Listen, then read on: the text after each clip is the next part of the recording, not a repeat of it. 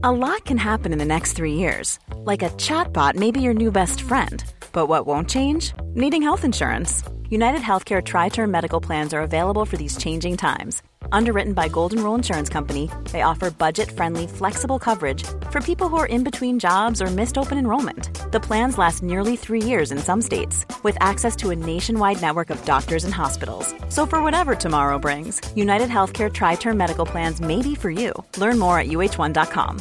Hey, I'm Ryan Reynolds. At Mint Mobile, we like to do the opposite of what Big Wireless does. They charge you a lot we charge you a little. So naturally, when they announced they'd be raising their prices due to inflation, we decided to deflate our prices due to not hating you. That's right. We're cutting the price of Mint Unlimited from $30 a month to just $15 a month. Give it a try at mintmobile.com slash switch. $45 upfront for three months plus taxes and fees. Promo for new customers for limited time. Unlimited more than 40 gigabytes per month. Slows. Full terms at mintmobile.com.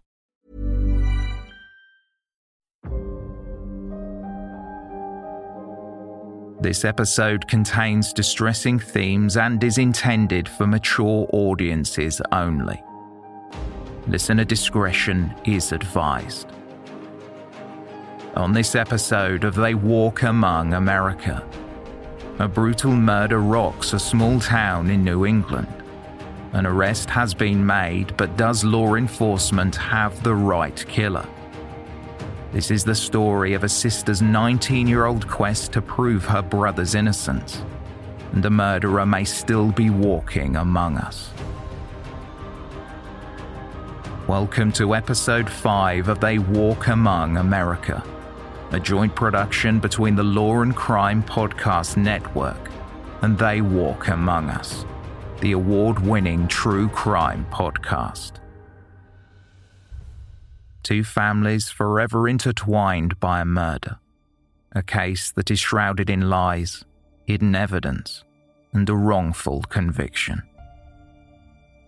It begins in 1932, Germany, a country then permeated with poverty that saw the Nazi Party gaining dominance in German parliament. Katharina Reitz was born on September 8th of that year. Not much is known of Katharina's early years, but in adulthood she married Charles Brow, and they had a son whom they also named Charles. He was born in the city of Mainz. The Brow family left Germany and settled in America, finding a home in Ayer, Massachusetts, a small New England town a little over an hour northwest of Boston. The town was known as a major railroad junction for commercial locomotives and had deep seated roots in American history with a training camp during the Civil War and home to the Army's Fort Devens. It was an up and coming and thriving town. In the 80s, though, it was home to just under 7,000 residents. As the town grew, so did the Brow family. Katharina and Charles welcomed a daughter, Melrose. Sometime in the morning of May 21, 1980, Katharina Brow, then 48 years old, a mother and a grandmother, was murdered. Her body was found at 10:45 a.m. by her daughter-in-law. Katharina was lying in a pool of her own blood the cause of death. Multiple stab wounds inflicted with what was thought to be a paring knife that was discarded and then later discovered in a trash bin. There were items missing from the scene Katharina's purse, some jewellery, and an envelope with a significant amount of cash inside. Was the murder a robbery gone wrong? Long before advancements in forensic science, the Ayer Police had the forethought to gather as much evidence as possible. They went to work collecting hair, blood, and fingerprints found in the house. But investigators had their sights set on one person Kenny Waters. Kenny Waters was born in Ayer, Massachusetts in 1954. He was one of nine children in the Waters family. His home life chaotic, as different fathers from the growing brood would come and go. Kenny's upbringing was rough, and in the first 20 years of his life, he was a familiar face with local law enforcement. In 1975, Kenny attacked 30 year old Walter Scotty Ingram in Portsmouth, New Hampshire. Kenny said he was so drunk that he could not remember the attack at an apartment building, but Scotty recalled that night. How could he forget? That evening, his throat and arms were slashed, with wounds so deep that he needed more than 20 stitches to heal. In court, Kenny pleaded guilty to aggravated assault and was sentenced to up to seven years in prison. He was released just 18 months later. But it would not be the last time Kenny Waters would find himself behind the barbed wire fence. After his release, Kenny moved to Rhode Island for a short time, then moved back to Ayer, Massachusetts to help take care of his elderly grandfather. And it was there in Ayer that Kenny lived with his girlfriend Brenda Marsh, next door to the Brow family. On the morning of May 21, 1980, Kenny had finished his graveyard shift as a cook at the Park Street Diner a throwback 1950s vintage DeRaffele diner that was open 24 hours a day, 365 days a year, and was popular with locals and tourists alike. Kenny clocked out at 8:30 a.m. and went back to the trailer home he shared with his partner Brenda to change his clothes. He wanted to quickly freshen up before he headed to the courthouse for 9 a.m., where he was due to face charges for assaulting a police officer. Kenny left the courthouse at 11 a.m. and went back to the Park Street diner until 12:30 that afternoon. When he arrived back home, he was met with a barrage of police cars lining the street, investigators swarming the neighborhood someone had murdered Kenny's neighbor, Katharina Brow. Ayer police questioned Kenny Waters. Kenny gave them his seemingly airtight alibi of having been at work and then at the courthouse. Officers taking his statement noted no bloodstains, cuts, torn clothes, or anything else that would raise red flags that Kenny was their suspect. However, they did fingerprint him just in case, as Kenny's reputation preceded him due to his criminal history. The investigation moved on, and life continued as usual for Kenny Waters. The autopsy of Katharina Brow's body would reveal the gruesome details of the last hours of her life. Katharina was killed sometime after her husband Charles left for work at 7:10 a.m. Her body was found just over three and a half hours later at 10:45 a.m. She would succumb to 30 stab wounds. Five of those would be to the heart. She was also struck with a blunt object. The medical examiner would make a terrifying statement that Katharina was alive for 10 to 20 minutes after being stabbed and was conscious approximately half that time.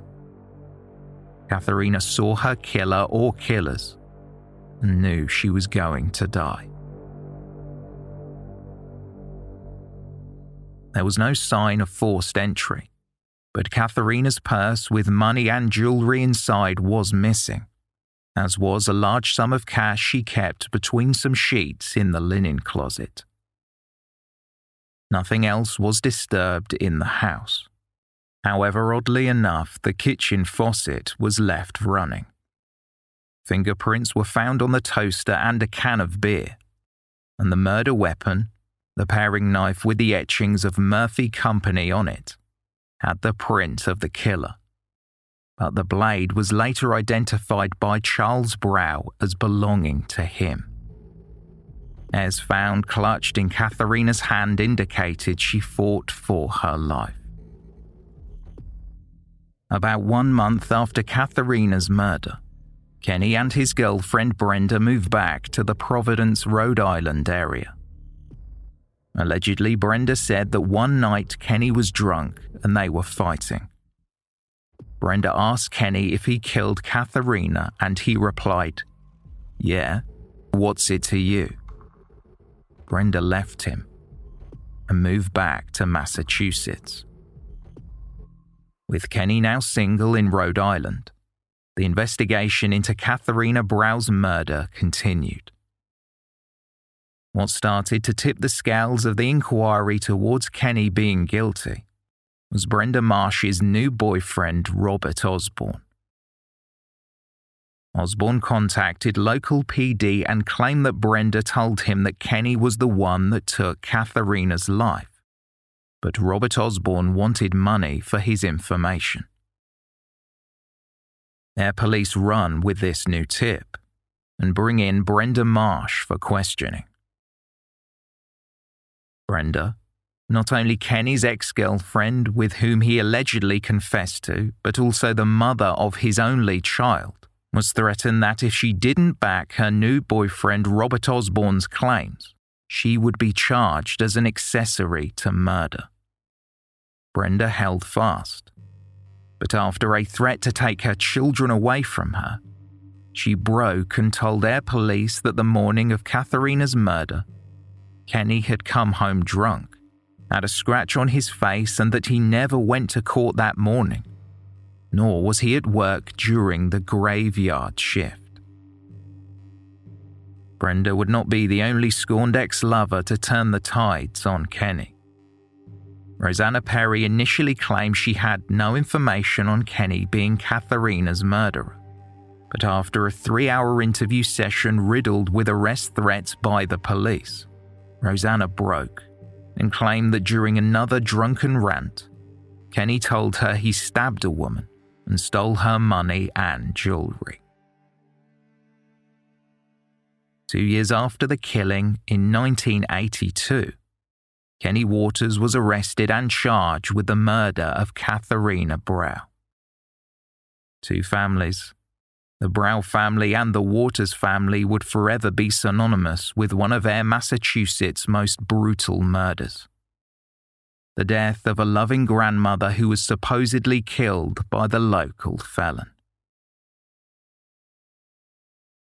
Kenny Waters was in custody and awaiting trial for the murder of 48 year old Katharina Brow on May 21, 1980.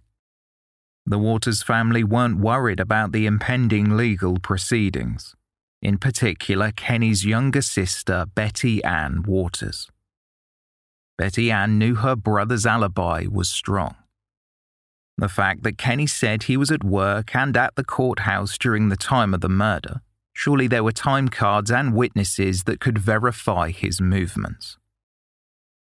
But just to be sure, and because they could not afford to hire a private attorney, Betty Ann started her own sleuthing to see what her brother and the family would be up against.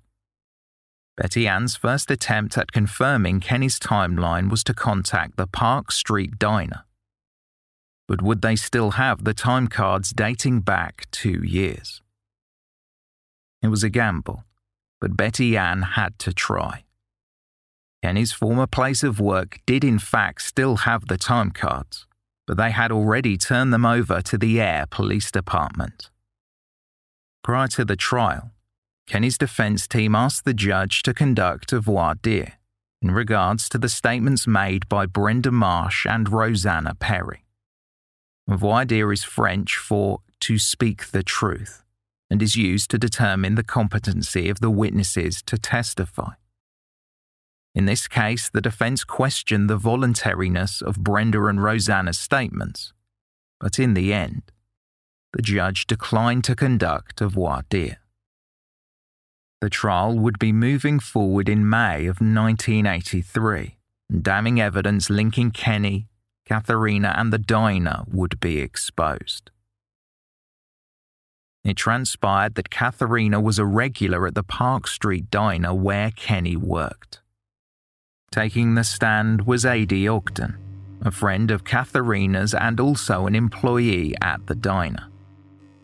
Ogden testified that everyone knew that Katharina carried a lot of cash in her wallet, going so far as to say it was widely known that she kept a lot in the linen closet between the sheets.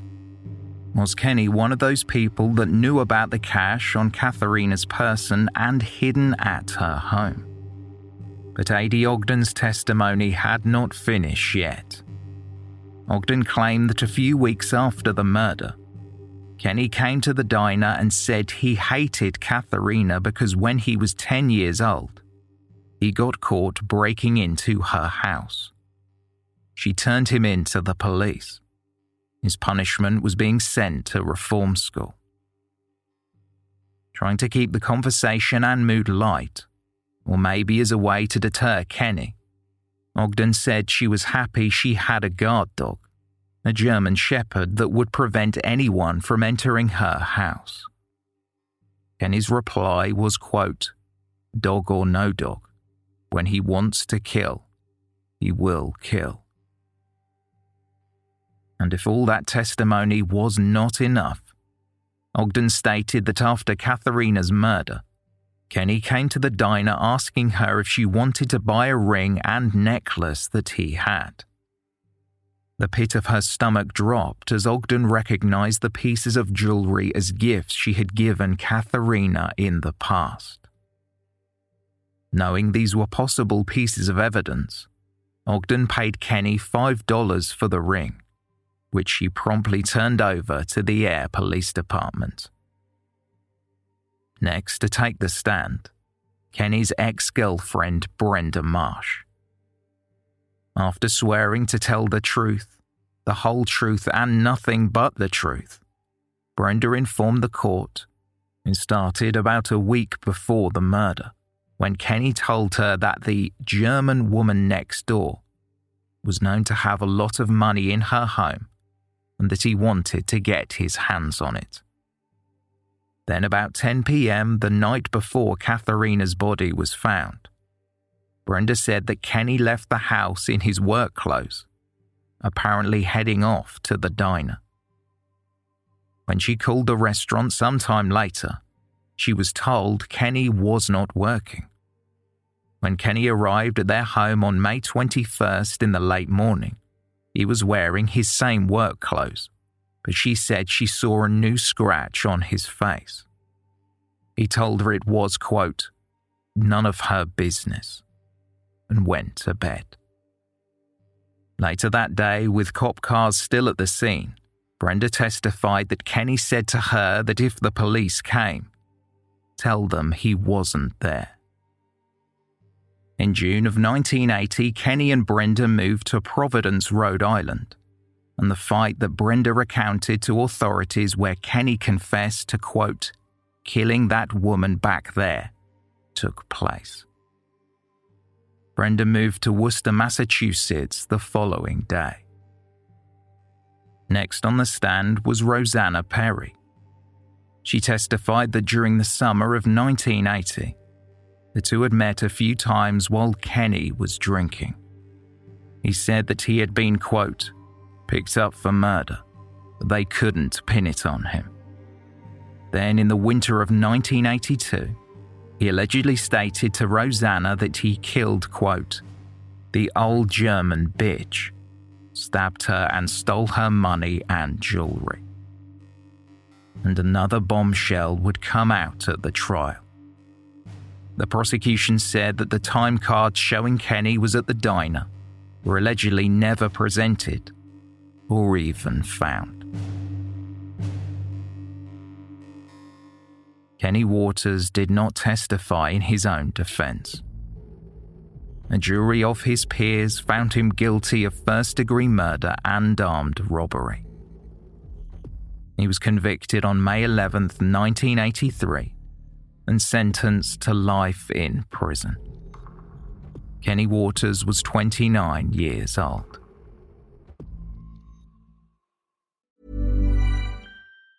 If you thought the only way to get a more defined jawline with natural looking results was through surgery, think again. Juvederm Volux XC is a non surgical injectable gel filler that improves moderate to severe loss of jawline definition and can help you achieve natural looking results with little downtime. Even better, this improved definition lasts up to one year with optimal treatment. No maintenance required. Improve jawline definition for a smooth, sculpted look with Juvederm Volux XC. For important safety information and to find a licensed specialist, visit juvederm.com. That's J U V E D E R M.com. Not for people with severe allergic reactions, allergies to lidocaine, or the proteins used in Juvederm. Common side effects include injection site redness, swelling, pain, tenderness, firmness, lumps, bumps, bruising, discoloration, or itching. There's a risk of unintentional injection into a blood vessel, which can cause vision abnormalities, blindness, stroke, temporary scabs, or scarring. Talk to a licensed specialist to find out if it's right for you. When you're ready to pop the question, the last thing you want to do is second guess the ring.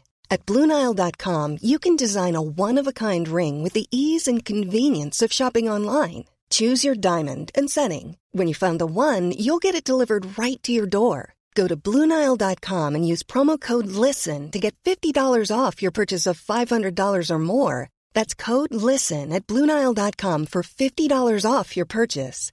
Bluenile.com code LISTEN. Life went on for most residents of Ayer. The Brow family had received the justice they sought for their mother Katharina's brutal murder. For Kenny Waters and his family, the fight had just begun to try to prove his innocence. Between 1983 and 1999, appeal after appeal for Kenny's conviction was made, even going so far as Rosanna Perry contacting the Waters family saying that she was sorry that she had lied about what Kenny had told her and that she wanted to recant her statement. Kenny's sister Betty Ann found a lawyer to take Rosanna's statement. A 35 page affidavit was filed admitting that she lied under oath.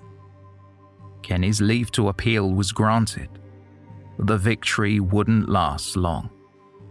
When put in the hot seat again, Rosanna said that she had switched her story because Kenny had pressured her to say she lied. Now Rosanna was afraid she would go to jail for perjury. She said she was sticking with her original story of Kenny Waters admitting he killed Katharina Brow. The appeal failed. Betty Ann Waters never wavered in believing that her brother was innocent. But Kenny, now realizing it was inevitable that he would spend the rest of his days in prison, attempted to end his life. In an interview with the UK publication The Guardian in 2010, Betty Ann recounted a conversation between Kenny and herself. Kenny said to her, quote, Betty Ann, I can't live the rest of my life in prison. I just can't do it. Betty Ann, if you go back to school and you become my attorney, I know you'll get me out of here. I don't care how long it takes. Incredibly, she agreed, as long as her brother did not attempt suicide again. At this time, Betty Ann Waters was in her 30s with a family of her own, a husband and children. She was working as a waitress in a bar, and she had no qualifications, not even a high school diploma.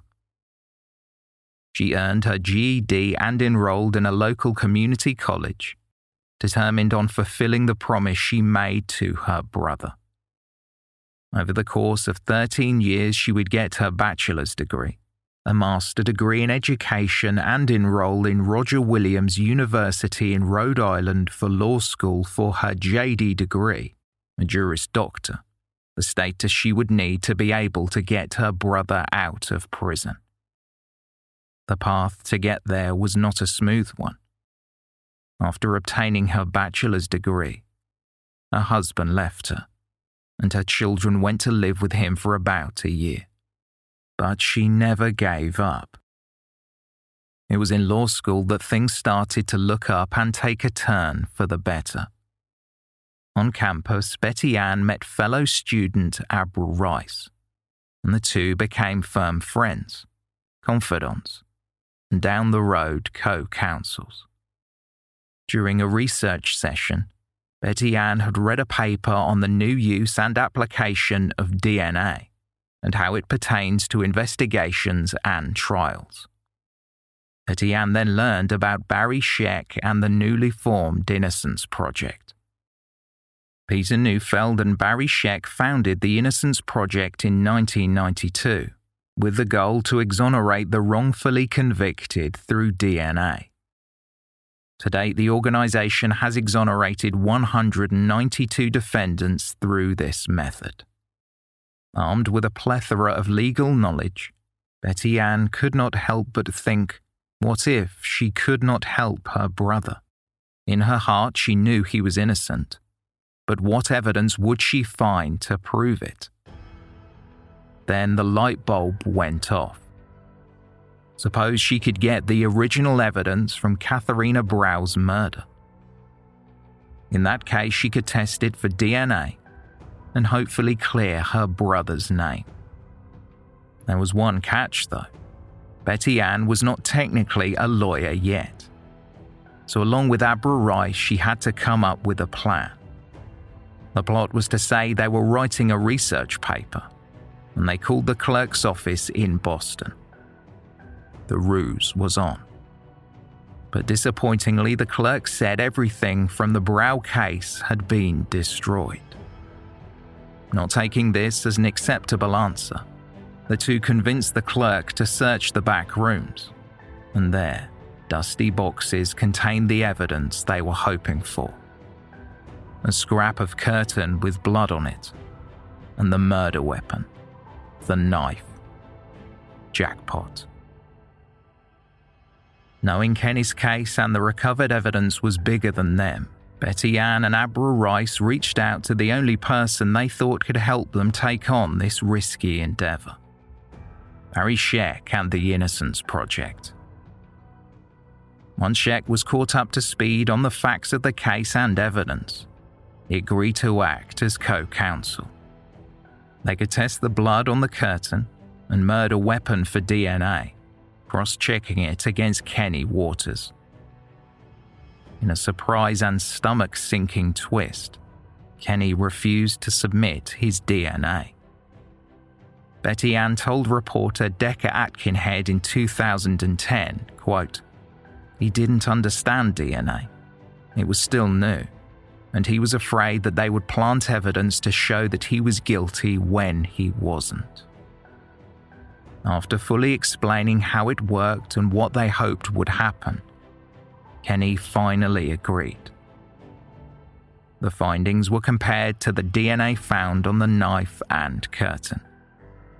The results showed that it was not Kenny Waters' DNA on either item. After 13 years of Betty Ann's life devoted to freeing her brother, Kenny was exonerated in March 2001. He walked out of a courtroom in Boston a free man. He was the 83rd prisoner at the time in the US, whose conviction was overturned as a result of DNA evidence. Kenny spoke with media outlets about Betty Ann after leaving the courthouse. I think it's absolutely amazing that she's dedicated her life to this. It's been 19 years and uh, my whole family suffered unbelievable. And we all love you. And uh, we're all just happy. The murder conviction of Kenny Waters was overturned. Still, the district attorney wanted to order a retrial to try and convict Kenny on accessory to murder.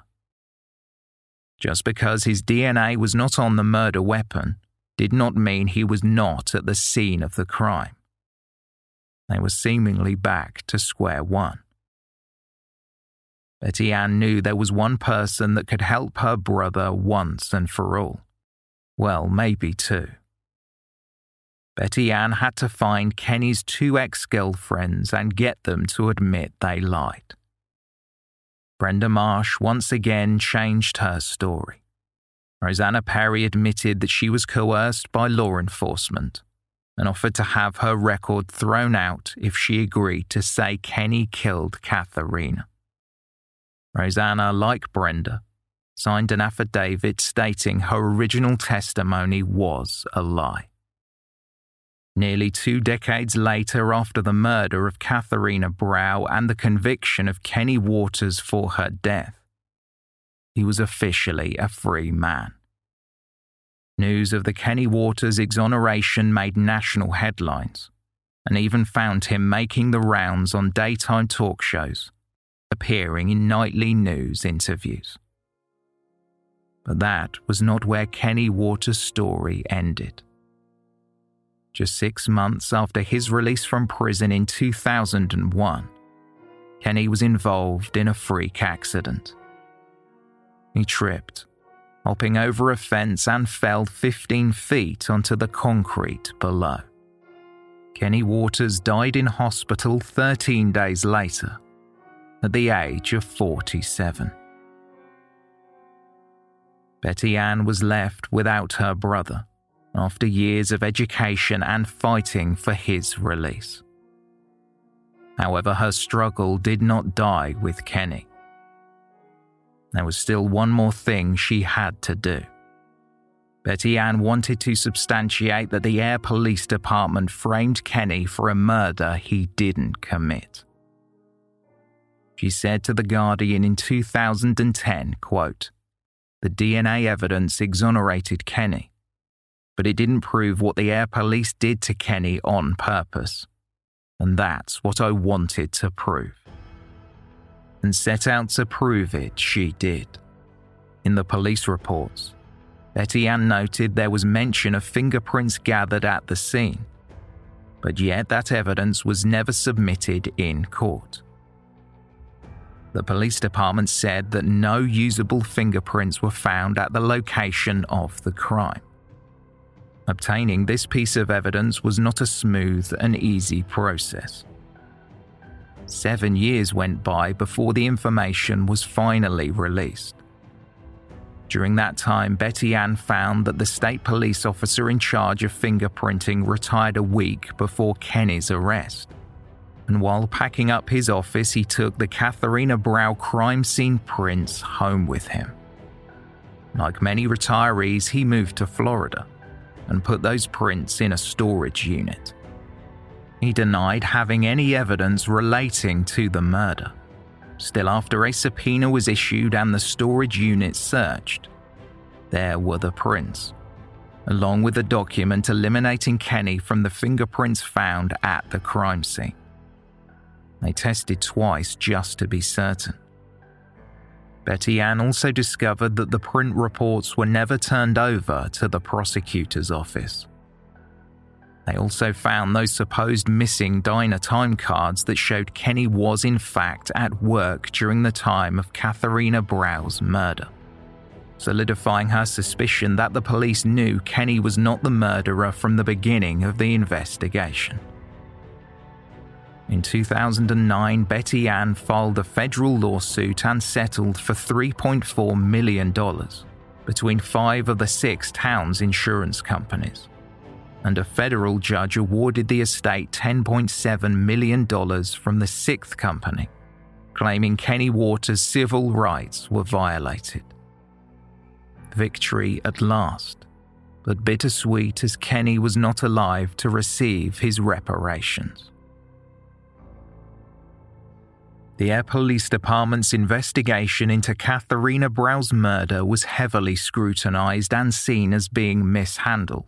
So when the payout was awarded, retired Ayer Police Department Chief Philip Connors expressed his disappointment to the Lowell Sun a few months after the ruling, saying, Waters should have faced retrial by the District Attorney's Office.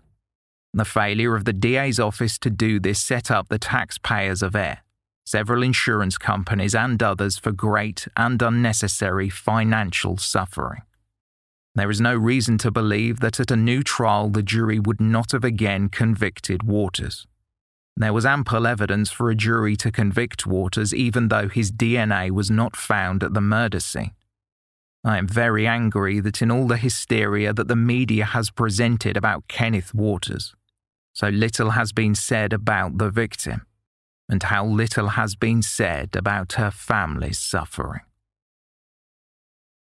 The story of Kenny Waters and his wrongful conviction grabbed the attention of Tinseltown and Hollywood movie moguls. A film titled Conviction was in the works based on the true story, starring Hilary Swank as Betty Ann, Minnie Driver as Abra Rice, and Sam Rockwell as Kenny. But not everyone was excited to see their story on the silver screen. Katharina's children, Melrose and Charles, hired famed attorney Gloria Allred. They held a press conference on October 14, 2010, a day before the film's release.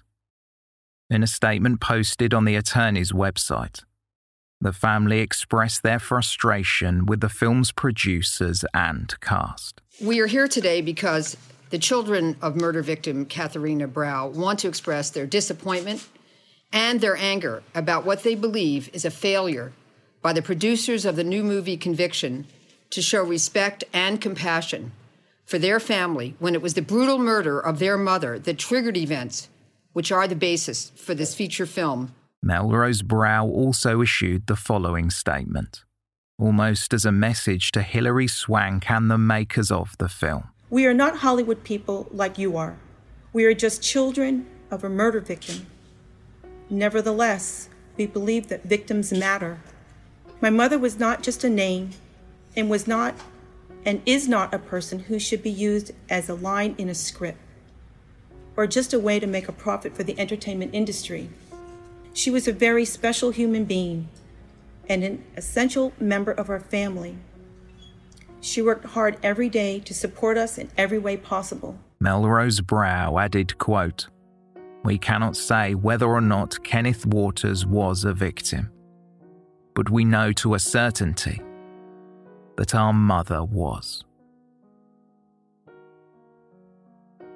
Conviction was released by Fox Searchlight on October 15, 2010, and grossed over $11 million worldwide.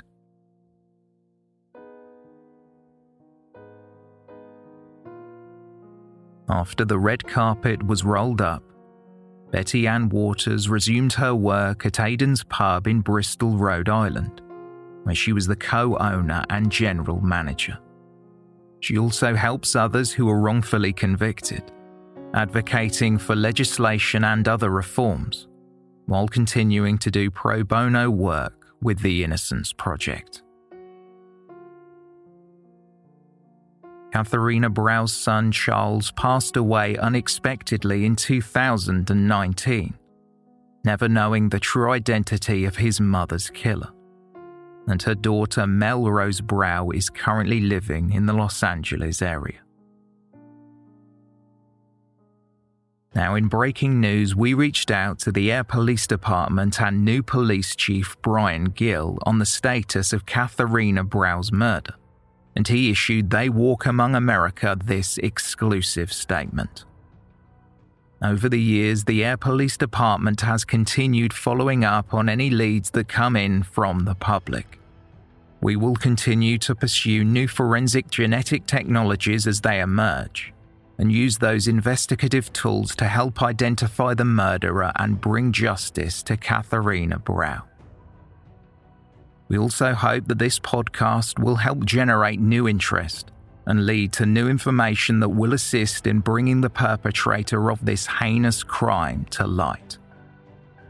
Any information can be called in to the Ayer Police Department's anonymous tip line at 978 772 8200, extension 575. This episode was researched and written by Kelly McLear and edited by Brad Maybe. For more on our series and notes on this episode, please visit theywalkamonguspodcast.com. And for more on the Law and Crime Podcast Network, please visit lawandcrime.com slash podcasts. This has been They Walk Among America. Thank you for listening.